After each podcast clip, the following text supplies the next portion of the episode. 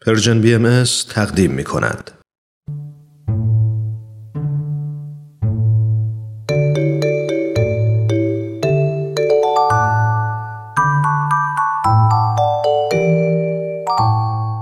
کودکان منادیان صلح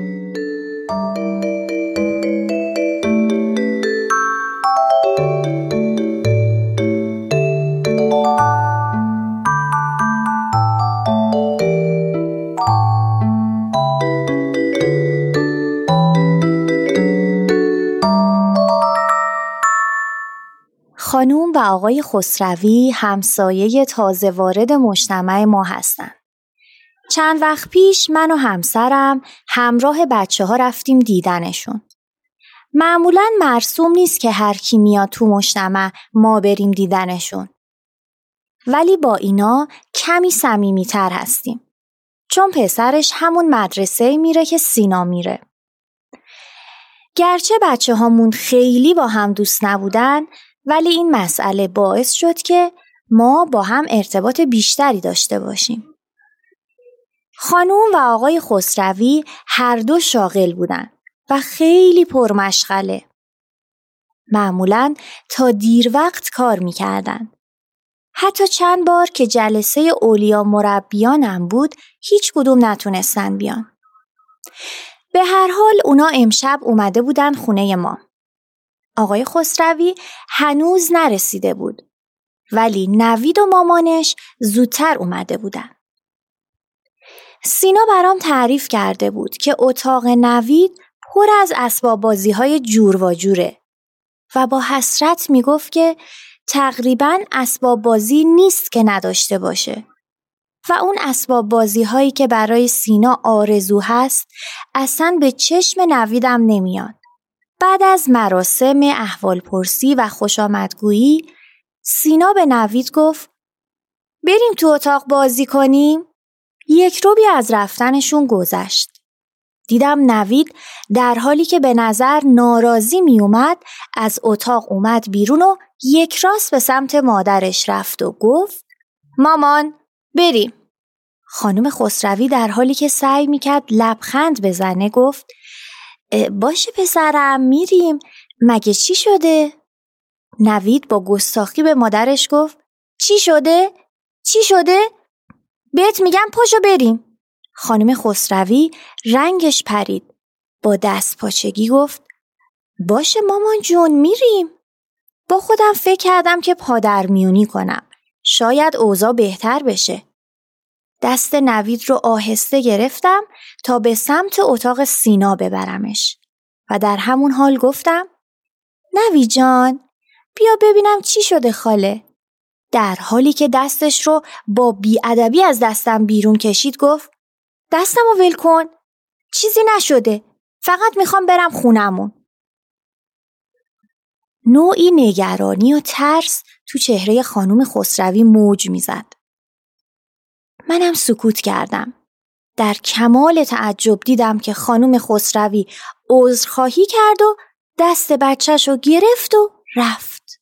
یاد مطلبی افتادم که چند وقت پیش خونده بودم که بعضی از پدر مادرایی که خیلی مشغول کارن و فرصتی برای اینکه صرف بچه هاشون کنن ندارن احساس گناه می‌کنن برای اینکه وقت کمی رو که با هم هستن خوش بگذره هیچ حد و مرز و قانونی برای بچه هاشون نمی‌ذارن و همه خواسته های معقول و نامعقولش رو برآورده می‌کنند. اینطوری یه بچه لوس و خودکامه بار میارن. با وجودی که ده دقیقه هست که مهمونام رفتن ولی من هنوز بخت زده و غرق تفکر نشستم. با خودم فکر می‌کنم اگه من جای خانم خسروی بودم چه عکس عملی نشون می‌دادم؟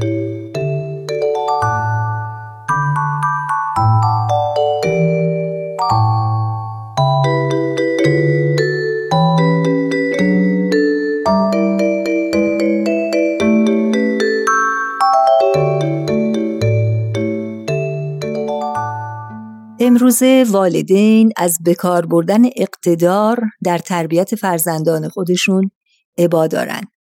و به علت اینکه اقتدار در ذهن ما با تسلط و مستبد بودن مترادف هست والدین از بکارگیری اون احتراز می کنند.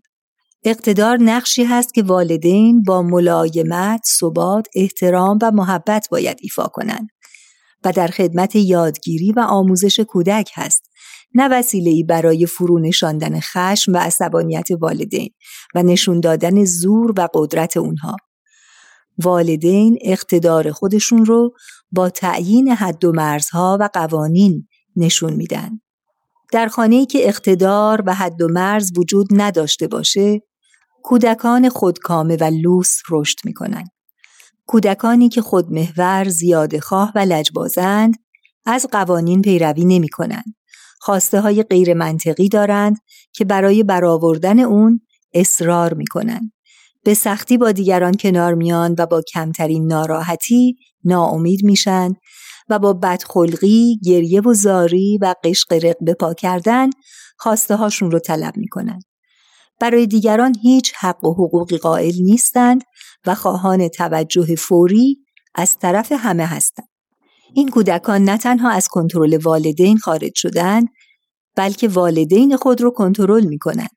چون والدین در گذاشتن و مراعات حد و مرز و قوانین در خونه دچار سوء تفاهم شدند. بعضی از والدین محدودیت و وضع قوانین و اعمال اون رو کاری وقتگیر و مشکل می‌بینند و در مواجهه با رفتار بد و یا خواسته های نابجای کودک سهل ترین راه رو برمیگزینند و اون آرام کردن سریع کودک هست. به امید اون که در آینده فرصت آموزش و تربیت رو پیدا کنند. فرصتی که هرگز پیدا نخواهد شد. گروه دیگر از والدین که به علت مشغله های کاری وقت کمی برای کودکانشون دارند دچار احساس گناه و عذاب وجدان میشند و برای جبران محدودیت وقت و اینکه زمان اندکی که با فرزندانشون هستند به خوشی و آرامش بگذره تسلیم خواسته های بی حد و شمار و غیر منطقی کودکانشون میشن و حد و مرزها رو کنار می‌گذارن. در بعضی خونه ها اونقدر پریشانی و آشفتگی وجود داره که حد و مرزها و انتظام امور به قفلت و فراموشی سپرده شدند. علت عدم رعایت قوانین و حدود و سقور هرچه باشه تأثیر نهایی اون پرورش کودکان خودکامه و لوسی هست که به اونها اختیار و قدرت زیادی داده شده و اونها عملا بر خانواده خودشون حکومت می‌کنن.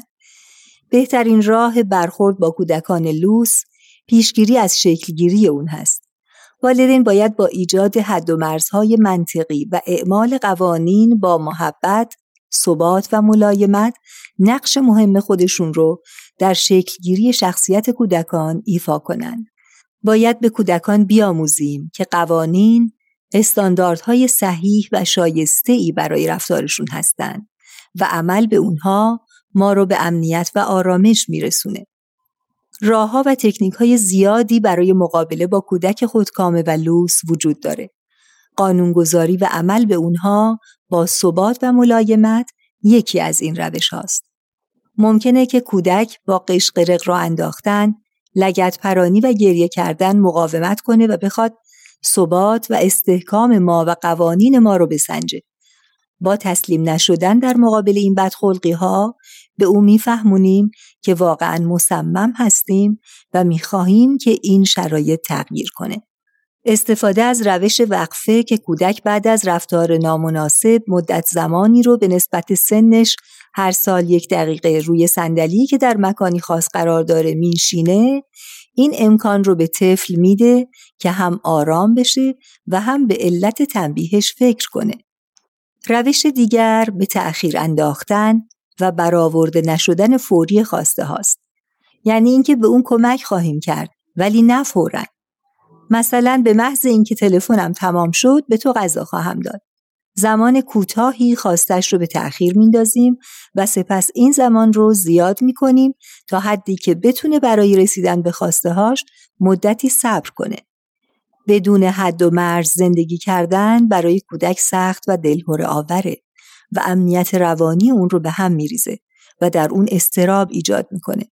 والدین آرزو دارند که با اقتدار همراه با ثبات و ملایمت کودکانی پرورش بدن که مسئولیت خود و جهان خودشون رو به عهده بگیرن و دنیا رو به سمت صلح و آشتی سوق بدن. حضرت عبدالبها میفرمایند باری در بلندی همت اطفال بسیار کوشش نمایید که چون به بلوغ رسند مانند شم برافروزند و به هوا و هوس که شیوه حیوان نادان است آلوده نگردند بلکه در فکر عزت ابدیه و تحصیل فضائل عالم انسانی باشند. و نیز می‌فرمایند اطفال را بسیار باید مواظبت و محافظت و تربیت نمود. این است حقیقت و شفقت پدر و مادر. و الا علف خودرو گردند و شجره زقوم شوند. خیر و شر ندانند و فضائل را از رضائل تمیز نتوانند. مربای غرور گردند و منفور رب قیور لحاظا جمیع اطفال نورسیدگان باغ محبت الله را کمال مواظبت و تربیت لازم.